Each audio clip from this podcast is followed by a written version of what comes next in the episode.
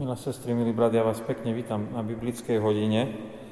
Máme ešte chvíľočku čas, tak e, ja by som možno, že len poinformoval, a potom to na, záver ešte zopakujem. E, dneska som počúval správy, takže tie opatrenia sa stále menia. Tuto nedelu sa stretneme tak, ako bolo vyhlásené, čiže sa môžeme stretnúť 100 ľudí v, tom, v tej možnosti očkovaní na službách Božích, na filiách som vyhlasoval, že môžu prísť všetci, ale od budúceho týždňa to bude zase opäť inakšie. Budeme môcť byť maximálne 50 a buď očkovaní, alebo tí, ktorí prekonali ochorenie, iní ľudia nemôžu prísť na tie podujatia. Je nám zbytočné aj niečo kontrolovať, všade toto platí, takže to je úplne jasné a zrejme. Takže na najbližšie tri týždne, ako som dneska počúval správy, ako som dobre tomu porozumel, tak e, môžeme byť maximálne 50 na tých našich stretnutiach. A, takže budeme sa stretávať, e, zakázané to nemáme, ale môžu prísť naozaj len očkovaní a tí, čo prekonali to ochorenie. Ja som hovoril, že budú služby Božie o tretej po obede, túto nedelu budú pre všetkých o tretej po obede, ale od budúceho, toho ďalšieho týždňa to už nebude môcť bývať, keďže hromadné podujatia pre nezaočkovaných nie sú dovolené. Takže bude len jedenkrát do tej tretej, uvidíme, či niekto príde, ja tu budem, takže e, túto nedelu to platí, ale od tých ďalších nedel už to neplatí. E, áno, v nedelu o tretej ešte bude môcť sa prísť. Aj ráno, aj ráno. Hej. Takže, e, prosím? Strážak bude riadne o, o, pol desiate, o pol jedenástej služby Božie. Túto nedelu ešte môžu prísť všetci a od, toho budúc, od, od tých ďalších stretávaní je to e, podľa tých predpisov len pre očkovaných a tých, čo prekonali ochorenie. Taká je situácia, také, také sú tie nariadenia my nemôžeme nič iné vymysleť a urobiť okolo toho.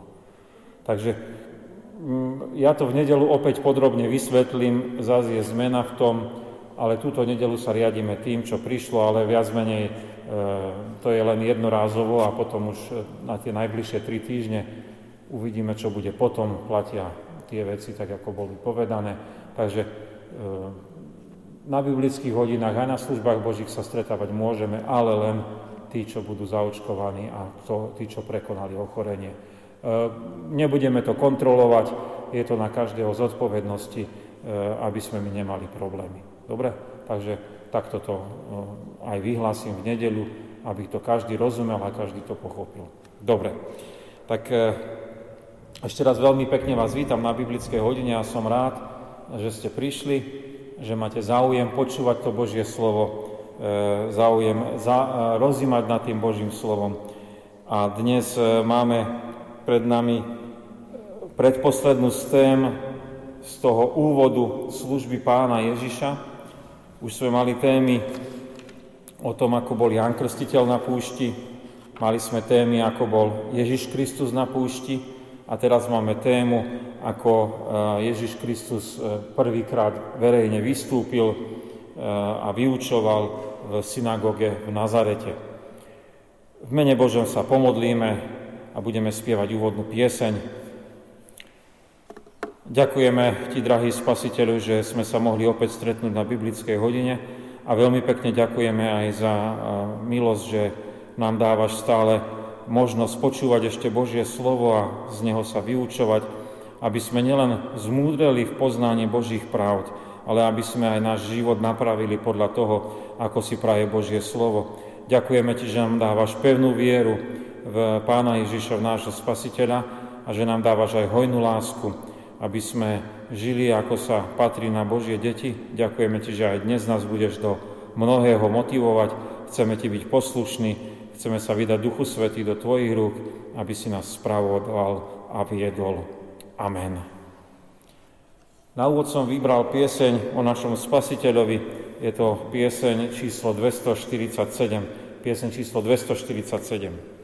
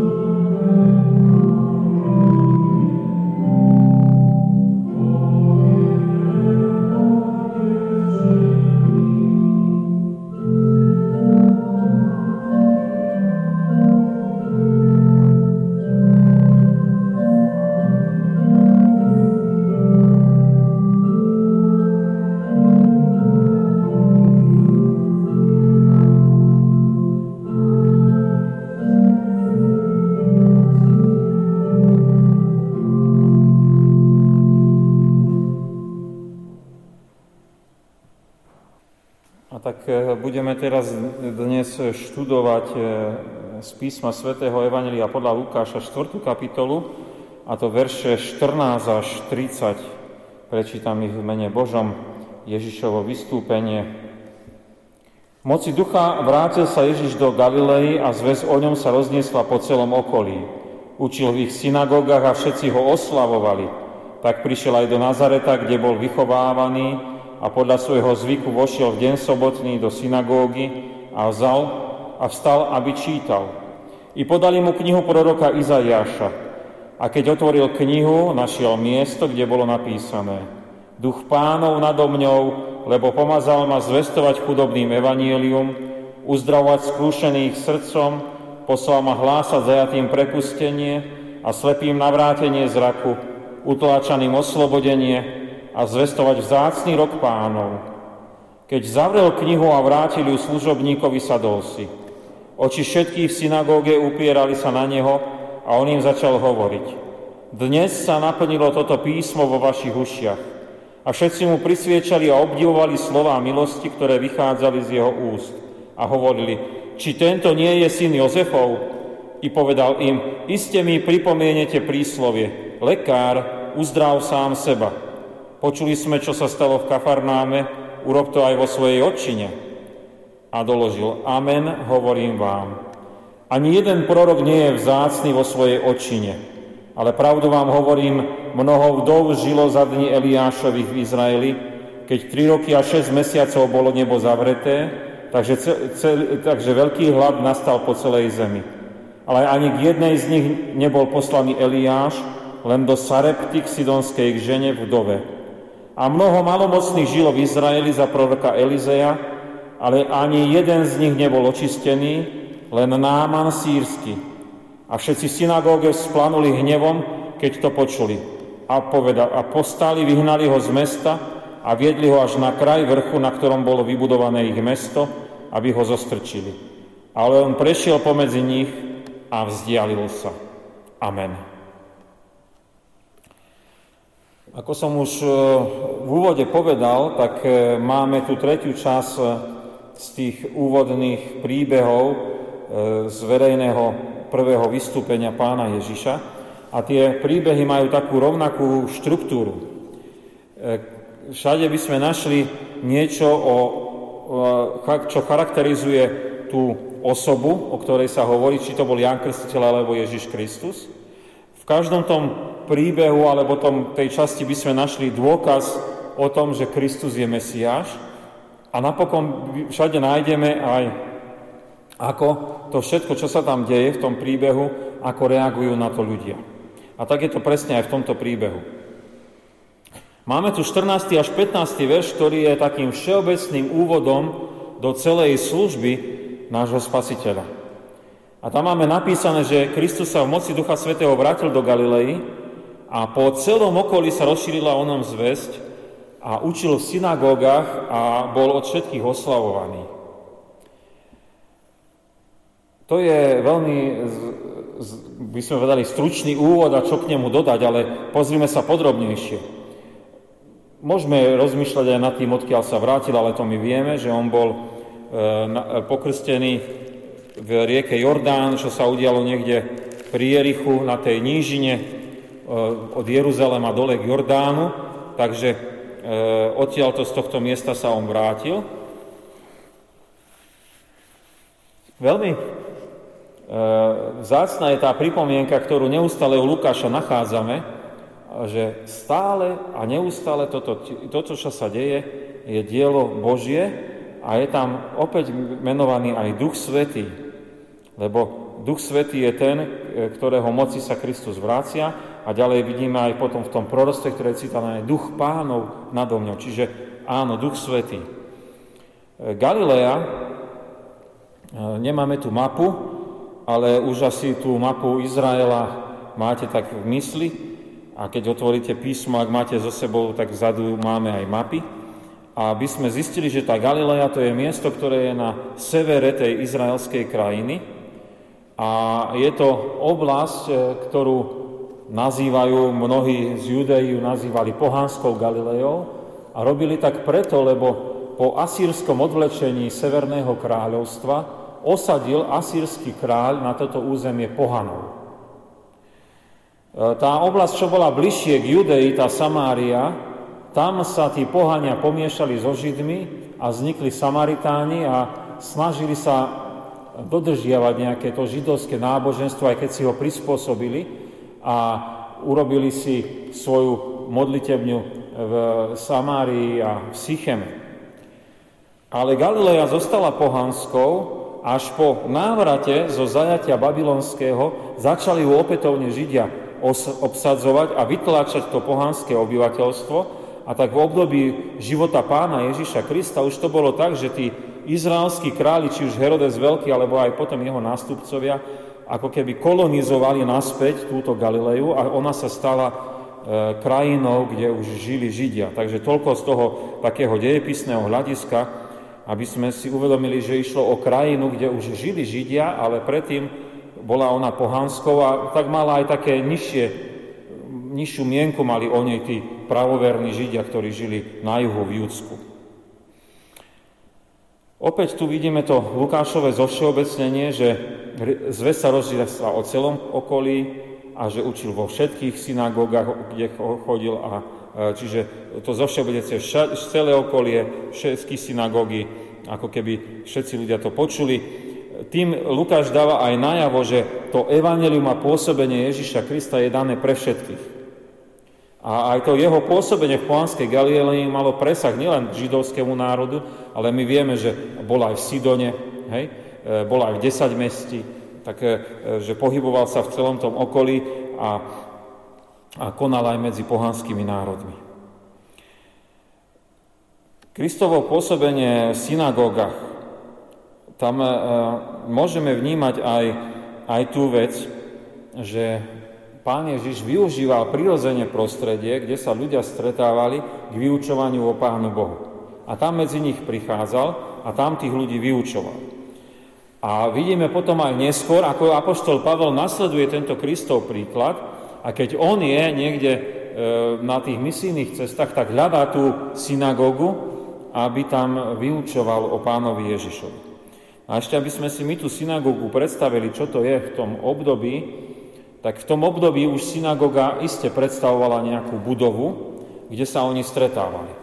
Podľa toho, či už mali čas vybudovať si nejakú špeciálnu budovu, alebo tam boli tí Židia osadení len krátko, tak tá synagóga mohla byť e, aj niekedy aj rodinný dom nejakého zámožného mešťana, kde sa mohli stretávať, ale po väčšine to už bola špeciálne určená budova na vyučovanie. Bola po väčšine obdlžníkového tvaru.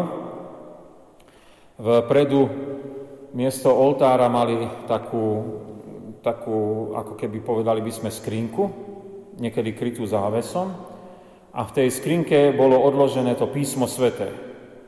A v strede toho obdlžníka mali vyvýšenú plošinu, kde e, prichádzali tí, e, čo slúžili a tam sa postavili a čítali z toho písma a tam e, aj potom vysvetľovali to písmo. V synagóge bol jeden predstavený synagógy, ktorý mal na starosti čítanie a zvestovanie Tóry, čiže židovského zákona. Bol tam pomocník synagógy, ktorý to písmo prinášal, odnášal a boli tam potom všetci dospelí mužovia, ktorí sa osvedčili a oni mohli čítať prorokov a niečo k tomu povedať.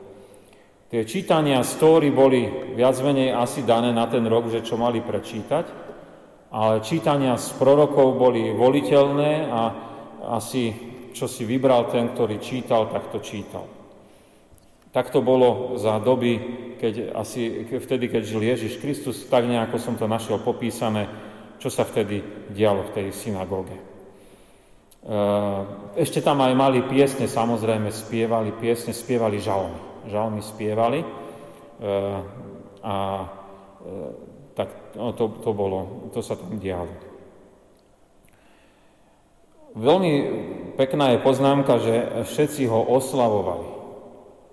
Tam je použité slovo doxa po grecky a to znamená sláva, ktorá patrí Pánu Bohu.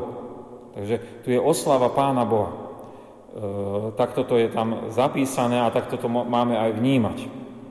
Hej, my to už nevnímame, to slovo, ale ono patrí, tá slava patrí Bohu.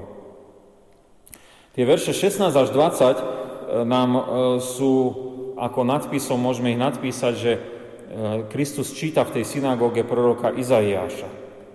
Tak prichádza on tam, kde vyrastal, ako mal zvyk, vošiel do synagógy v sobotu a vstal, aby čítal a predložená mu bola s tým pomocníkom kniha proroka Izaiáša. On tam našiel určitú časť a čítal a zacitovaný je Izaiáš 61, prvý a prvý až druhý verš.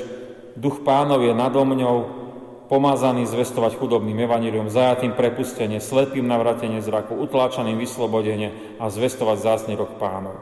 A keď zvinul tú knihu, to bolo na zvítku, a vrátil ju tomu služobníkovi, Sadol si Ježiš Kristus a všetci oči boli uprené na Neho. Očakávali asi niečo, čo povie. Tak toto je ten úvod e, k tomu jeho vyučovaniu. Opäť e, nejakých pár pripomienok, aby sme si to e, mohli aj predstaviť, ale aby sme aj boli v tom, čo, čo sa udialo.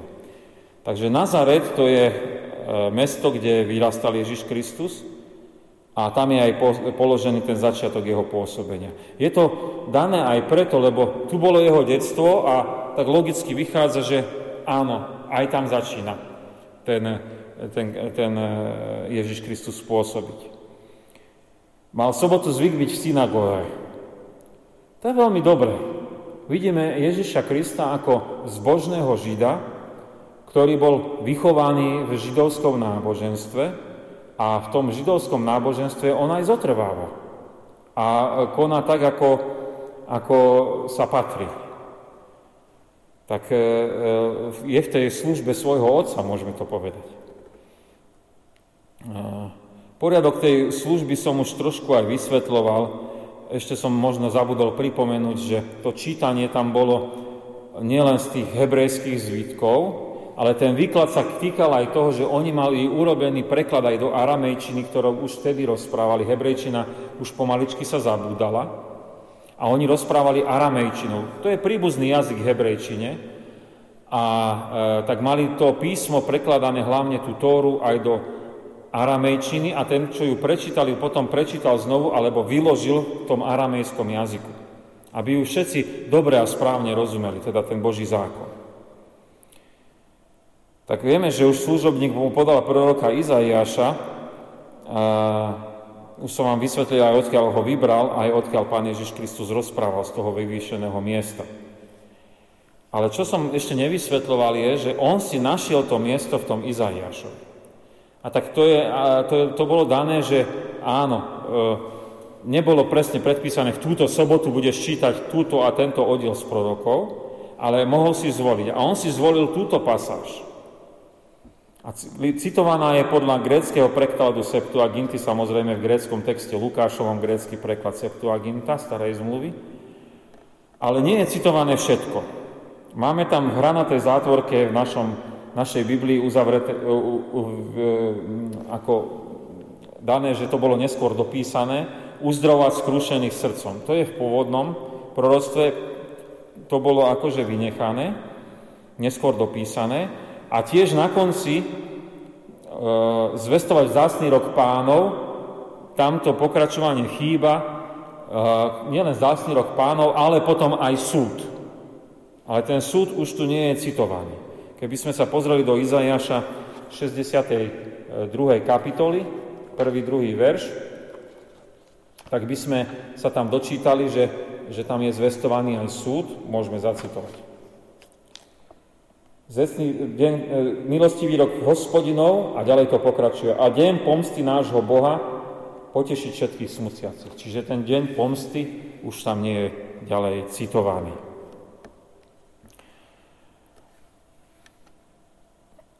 Čo, čo je veľmi e, dôležité e, pri tomto, je si uvedomiť, že Pán Ježiš rozpráva o určitej chudobe, a rozpráva o vyslobodení.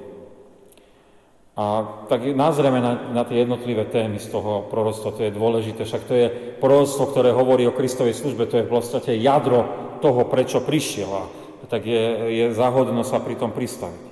Takže opäť duch pánov nado mňou pomazal ma, pomazaný. To je dôležitá zväz, lebo pomazaný znamená po hebrejsky Mesiáš sa to povie a my už keď počujeme slovo Mesiáš, tak už rozumieme, že tu sa Ježiš Kristus predstavuje ako Mesiáš. Ja som ten pomazaný, duch pánov nado mňou. No a potom už sú tu tie veci, zvestovať chudobným evanielium. To nejde o chudobu, že niekto je materiálne chudobný, ale ide o chudobu, že my ľudia sme takí chudobní v tom, že sme hriešnici a to je naša bieda.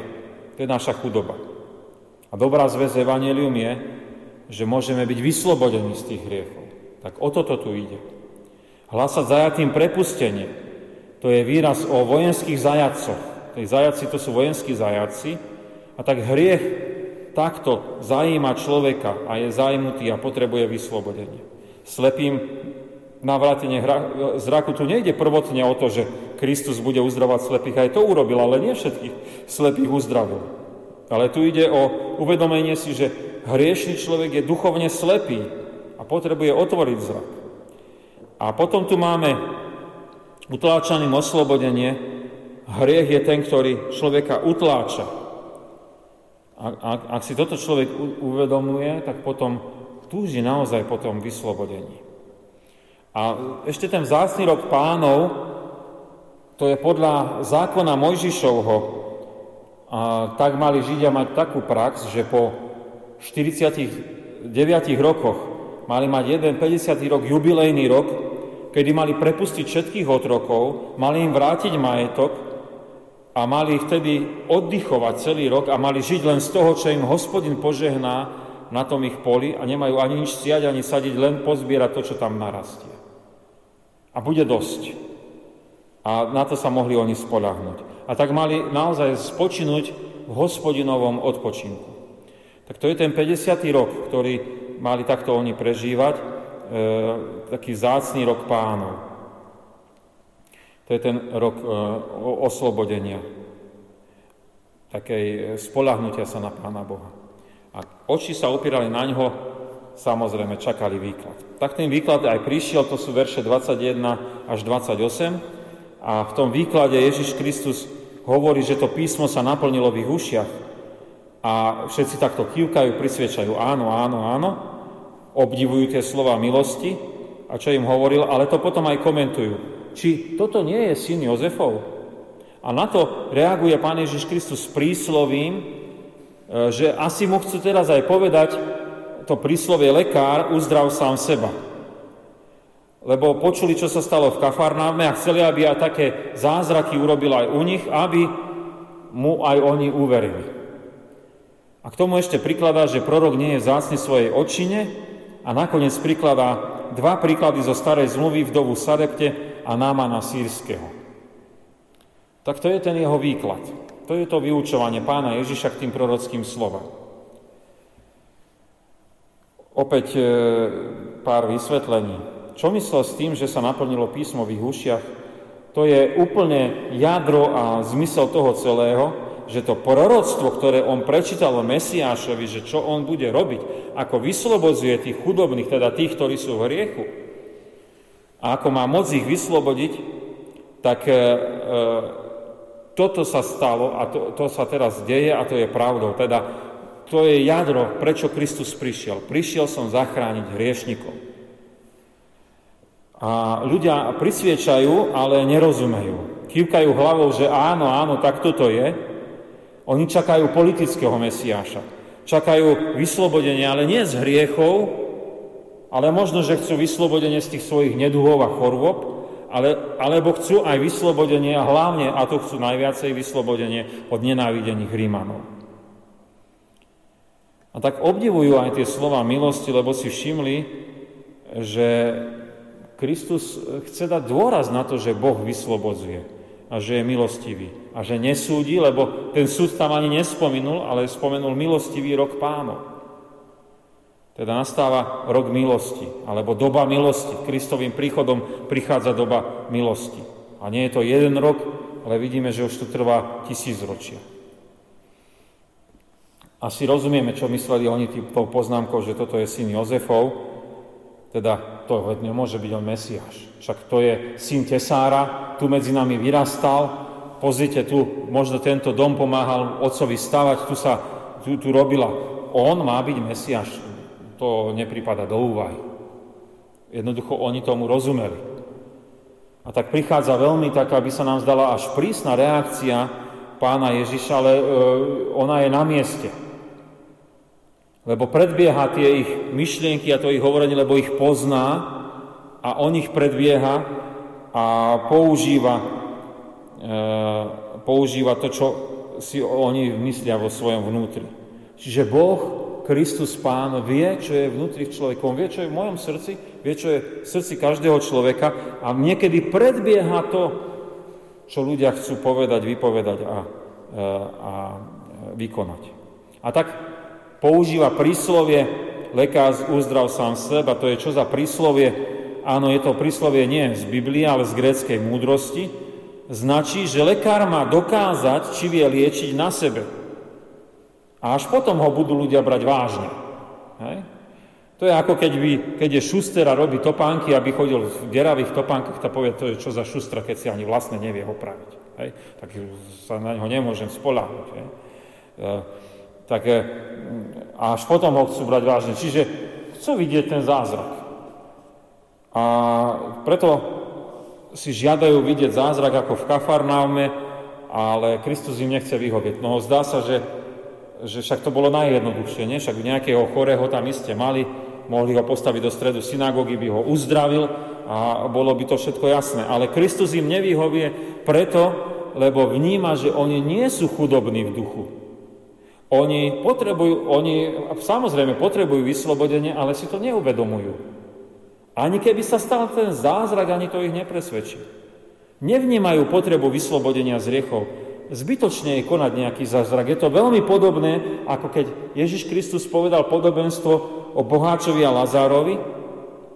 A ten boháč z toho podsvetia, kde v tých mukách trpí, prosí, no pošli toho Lazára späť ku mojim bratom, azda keď niekto z mŕtvych stane, ich presvedčí o tom, aby sa dali na pokáne. Hovorí, majú písma, majú prorokov, keď tých nepočúvajú. Ani keby niekto z mŕtvych stal, ho nebudú počúvať. A pán Ježiš to dobre vie, čo je v ľudských srdciach. A hovorí, ani keby tu akýkoľvek zázrak sa stal, čo boli aj v Kafarnáme, tak ani to im nepomôže. Takže e, to je e, dovysvetľovanie toho, že prečo on použil to to príslovie a do vysvetľovania je potom aj tým známym výrazom nie je prorok zácný svojej očine, použil ďalšie príslovie, aby hovoril, prečo tí ľudia majú blok jednoducho prijať ho za Mesiáš. A ten blok je v ich osobnosti, lebo tým, že Krista poznajú, tým, že je im dobre známy, nechcú ho brať vážne. Nechcú ho brať vážne. A preto e, nemôže tam nič on pre nich urobiť, lebo sú, ako keby sme povedali, zaseknutí. Hej? A tak mm, e, on to dokazuje aj takým, viete, keď počujeme napísané v písme Amen, Amen hovorím vám, alebo len jedenkrát Amen spomenuté, a tu je Amen hovorím vám, tak to slovo Amen znamená v pravde. Teda v pravde vám hovorím, Čiže naozaj je to takto, ja to viem, ja viem, čo je vo vašich srdciach, ja pravde vám hovorím, no nedá sa. No nedá sa, nedá sa. A na dôvažok toho celého výkladu, tu vidíme už potom výklad pána Ježiša Krista, používa tie dva príklady. Príklad vdovy v Sarepte a príklad e, Námana sírskeho. Niektorí vykladači hovoria, že preto ich Kristus použil, lebo Lukáš chcel zdôrazniť, že evanelium sa bude šíriť aj medzi pohanov, lebo vdova Sarepte bola pohánka, aj Náman sírsky bol pohán. No, môžeme to aj tak rozumieť, ale v prvom rade, keď poznáme, že Ježiš Kristus zacidoval proroctvo o chudobných ľuďoch, ktorí boli aj slepí, aj chudobní, aj väznení, ale nie v takom zmysle, že e, a on to myslel v tom zmysle duchovnom, že sú chudobní, hriech e, ich zotročuje, väzni, slepí sú kvôli hriechu, e, chudobní sú preto, lebo sú hriešni, utrápení. Tak e, potom je to aj zrejme, že aj tieto dva príklady nám hovoria o tom, že aj títo ľudia sú chudobní a primkuli sa k Pánu Bohu a zažili vyslobodenie. Oni to sa snaží vysvetliť. Snaží sa im vysvetliť na príklade vdove v Sárepte, že ona išla zbierať drevo, mala poslednú hrst múky a išla upiecť posledný chleba, ktorý keď zjedia so synom zomru. Už nebolo viacej jedla. Bolo veľké sucho, tri roky. A vtedy prichádza Eliáš a hovorí, upeč mne chleba, najem sa a potom budete mať aj dozaj vy. A tá vdova no, bola úplne, tá jej chudoba bola nielen chudoba, že, že nič nemala, a to bol úplný koniec. A, či už, a, a tam už išlo naozaj len o spolahnutie sa, že to, čo povedal Eliáš, je ozaj pravda a my budeme zachránení. Takže ona, keď bola v, úplne na tom dne tých svojich možností, vtedy s dôverou prijala to, čo jej Eliáš povedal a bola zachránená. A tak to je princíp toho, že keď človek uvedomí si svoju chudobu hriechu, môže dôverať pánovi Ježišovi a je zachránený. Ale tí Nazaretania toto neboli ochotní urobiť, tak to im vysvetľuje. A potom príklad Námana Sírskeho tiež to je úplne to isté. On bol boháč, on, mal, on bol veliteľ vojska, on mal šaty e, šakovaké, veľa bohatstva, však Elizea chcel aj odmeniť. Ale však on bol chudák. On bol takisto chudobný, lebo mal malomocenstvo, musel bývať osobitne a bolo jasné, že, že veľmi skoro aj zomre. Nevyliečiteľná choroba. Čiže bol, bol biedný, napriek všetkému majetku bol chudák. A opäť to isté, Musel sa spoľahnúť na to, čo mu povedal Elizeus, no choď, umy sa e, v Jordáne, v, e, v tej rieke. On sprvo ti to nechcel ani urobiť, ale potom navela na naliehanie svojich sluhov to urobil a dôvera sa e, priniesla, že bol vyzdravený. Tak opäť dôraz na biedu, chudobu, keď človek je na dne a nemohu si, nič urobiť nemôže, a len môže dôverovať a Pán Boh zasahuje a vyslobodzuje. Tak e, to je dôraz toho, čo, prečo Kristus prišiel. A snaží sa to tým Nazareťanom vysvetliť, ale vidíme, aká je ich reakcia. To sú tie posledné dva verše a vidíme, ako e, všetci v synagóge sa nahnevali, keď toto počuli, vstali a vyhnali ho z mesta, viedli ho na okraj vrchu, možno nejaká taká strž, a kde to mesto ich bolo vybudované a e, ináč, e, áno, to mesto Nazaret aj Kána, aj tie mestečka sú na takej vrchovine vybudované. Hej, tam dole je Genezarecké jazero v nížine, na druhej strane je Stredozeme more a medzi nimi je taká, taká vrchovina. No a oni sa nahnevali a chceli ho, chceli ho zhodiť, ale on prešiel pomedzi nich a odišiel preč.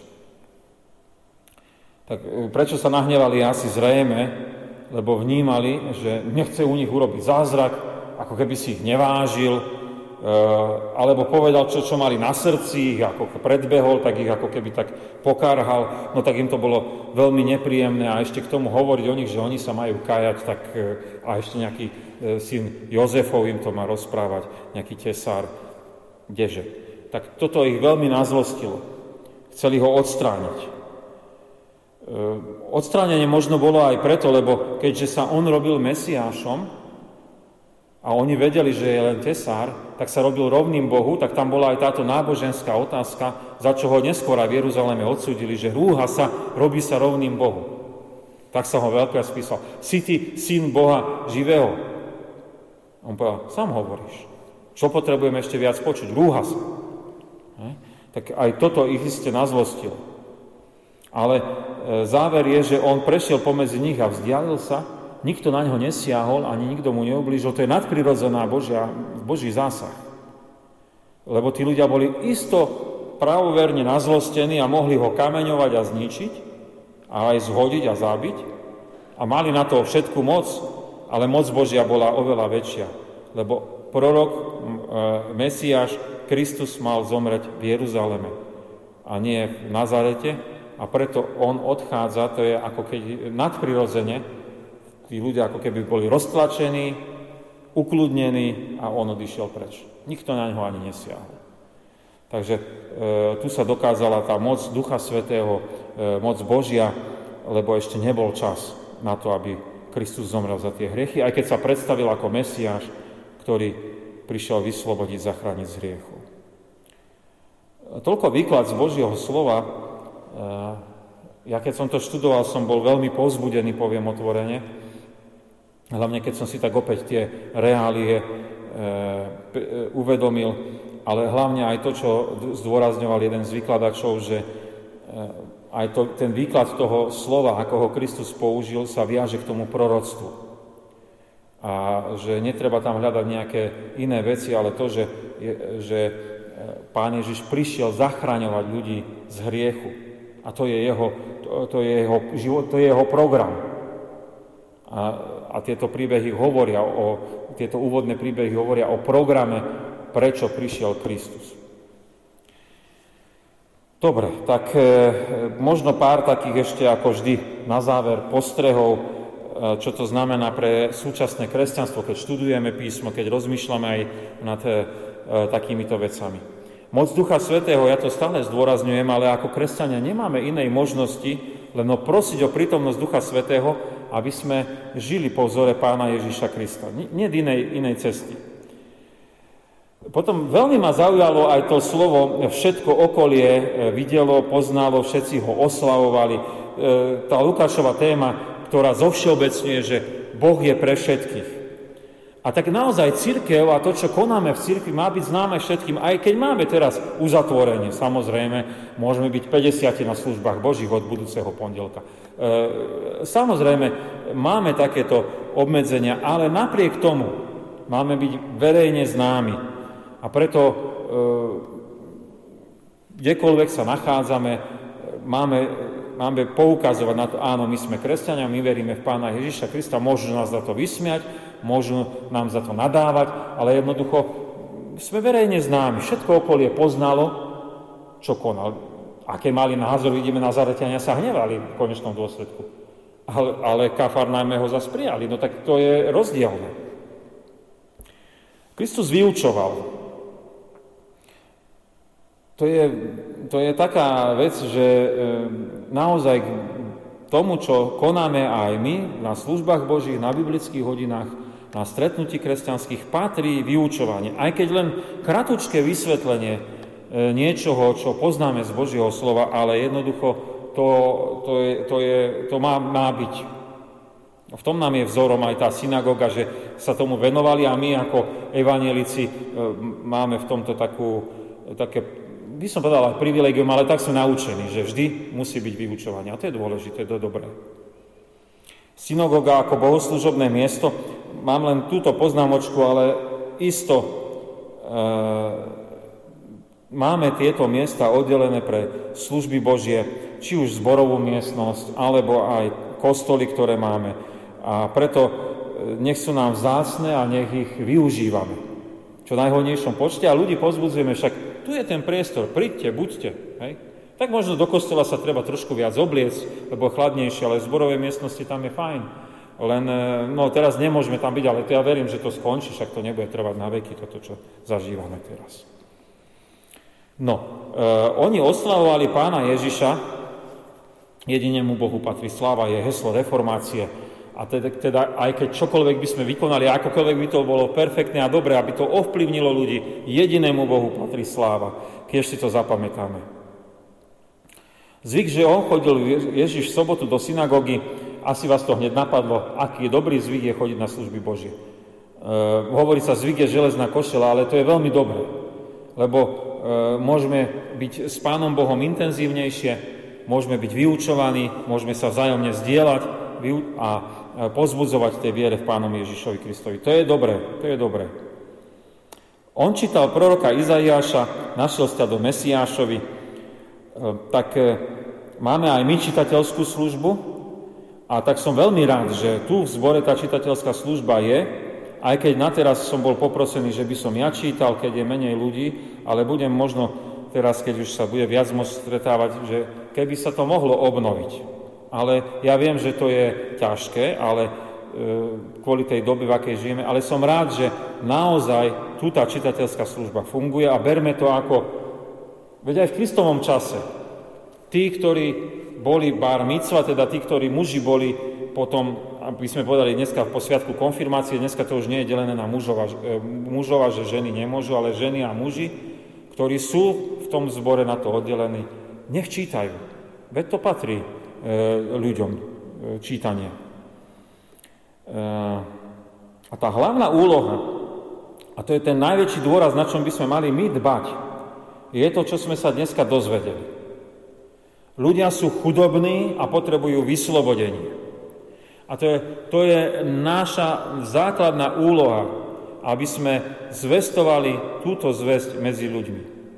Hej? E, zväzť o tom, že hriešnik môže byť zachránený, Pán Ježiš je spasiteľ.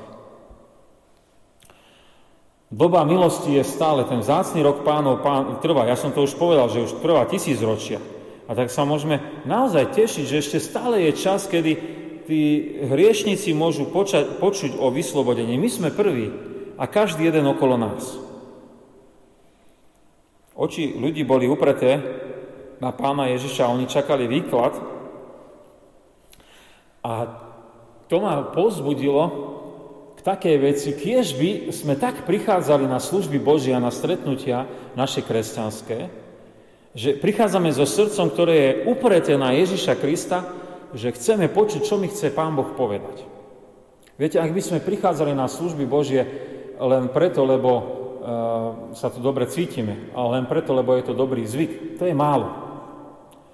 My prichádzame do spoločenstva v prvom rade preto, lebo Pán Boh sa ku nám skláňa.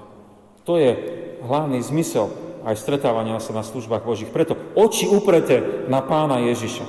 Čakali.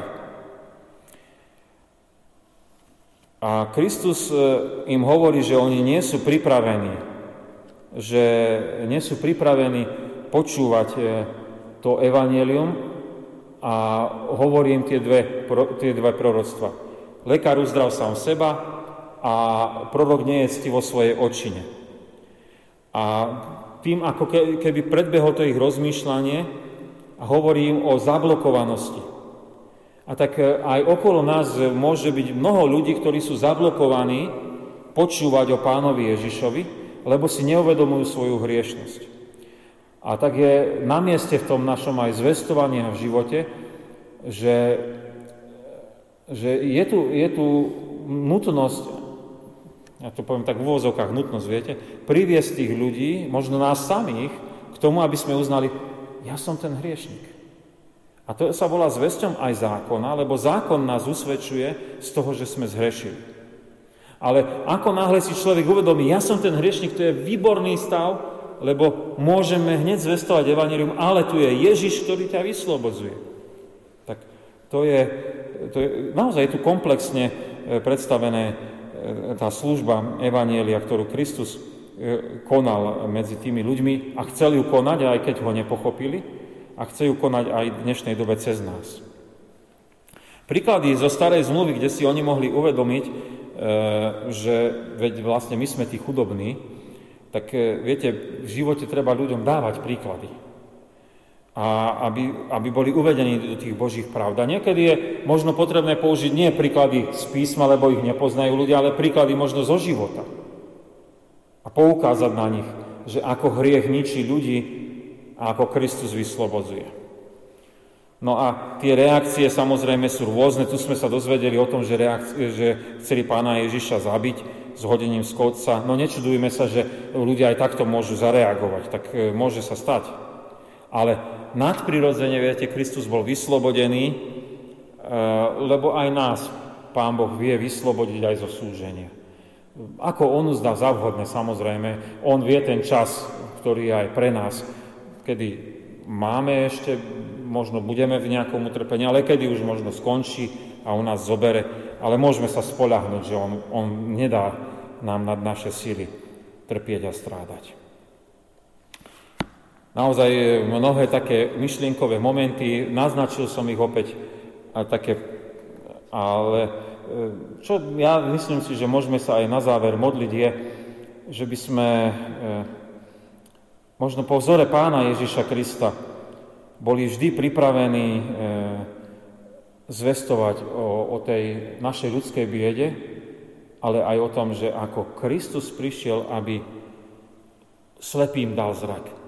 Aby, viete, tam tie obrazy, slepým zrak, zajatým vyslobodenie, chudobným evanielium. E, keď by sme aj tú zátvorku brali, e, skrušených srdcom, teda tí, čo sú zdeptaní, aby mohli byť e, potešení. Prepustenie tým, čo sú utláčaní.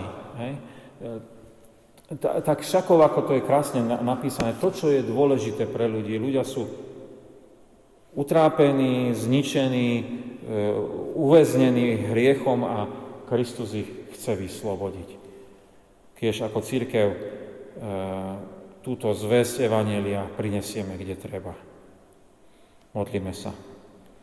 Ďakujeme Ti, e, Pane Ježiši Kriste, že Ty si čítal toho proroka Izaiáša v Nazarete a veľkú túžbu si mal tým svojim e, rodákom povedať o tom, že si Mesiáš, ktorý si prišiel vyslobodzovať hriešnikov. A keď to oni v tom momente nechápali, veľmi sme vďační že do dnešnej doby je tu církev, kde mnohí kresťania to pochopili, ako si pre nás prišiel zomrieť na Golgotskom kríži a vyslobodiť nás z hriechu.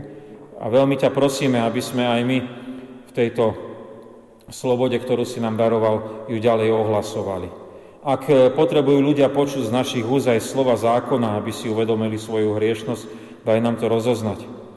A daj nám vždy aj povedať to ďalšie, čo je veľmi dôležité slova Evanelia o tom, že z hriechu môžeme byť vyslobodení jedine dôverou v Pána Ježiša, ktorú nám Duch Svetý chce e, vždy darovať. Modlíme sa, aby sme neodstupovali od tejto živej viery, v nej zotrvali a tak dosahovali väčší život s Tebou. Ďakujeme Ti, že e, aj v tejto e, dobe, kedy sa sprísňujú opatrenia, budeš s nami a budeš, dovolíš nám, aby sme sa stretávali na službách Božích a aby sme naozaj mohli byť takí potešení a pozbudení z vyučovania, ktoré sa nám tu dostáva na každý raz. Daj, nech e, prichádzame nielen zo zvyku, ale vždy nech prichádzame ako tí, ktorí chcú hľadať e, z Pána Ježiša, ktorí chcú mať upreté oči na Neho, ako tí Nazareťania, a daj, aby sme vždy mali aj srdcia, ktoré sú ochotné potom aj poslúchať, počúvať, čo nám Ty hovoríš a e, tak nás viesť v živote. Ďakujeme Ti, že nám pomôžeš, aby sme sa aj múdro a rozumne správali, e, aj, aj v tom čase, ktorý je pred nami, aby sme tú nákazu nerozšírili, ale ju zastavili. Prosíme ťa za tých, ktorí môžu pomôcť, aby pomohli a aby sa upokojila tá situácia v, medzi ľuďmi, aby aj lekári mali viac času potom liečiť ľudí, ktorí potrebujú liečiť aj iné choroby ako koronu. Modlíme sa naozaj za, za taký pokoj pre tento naš, túto našu krajinu, ktorú môžeš len Ty darovať. Do Tvojej milosti sa kladieme, keď voláme ako ľud Boží, Otče náš, ktorý si v nebesiach, posveď sa meno Tvoje, príď kráľovstvo Tvoje, buď vôľa Tvoja ako v nebi, tak i na zemi. Chlieb náš každodenný daj nám dnes a odpúsť nám viny naše, ako aj my odpúšťame vinníkom svojim. I neuvod nás do pokušenia, ale zbav nás zlého, lebo Tvoje je kráľovstvo, i moc, i sláva, na veky. Amen. Sláva Bohu, Otcu i Synu i Duchu Svetému, ako bola na počiatku, i teraz, i vždycky, i na veky vekov. Amen. a primite apoštolské požehnanie, tak nech pokoj Pána Ježiša Krista, dara účastnenstvo Ducha Svetého, láska Pána Ježiša zostáva so všetkými vami odteraz až na veky vekov. Amen. A večernú piesen na dneska máme vybranú piesen číslo 433. Piesen číslo 433.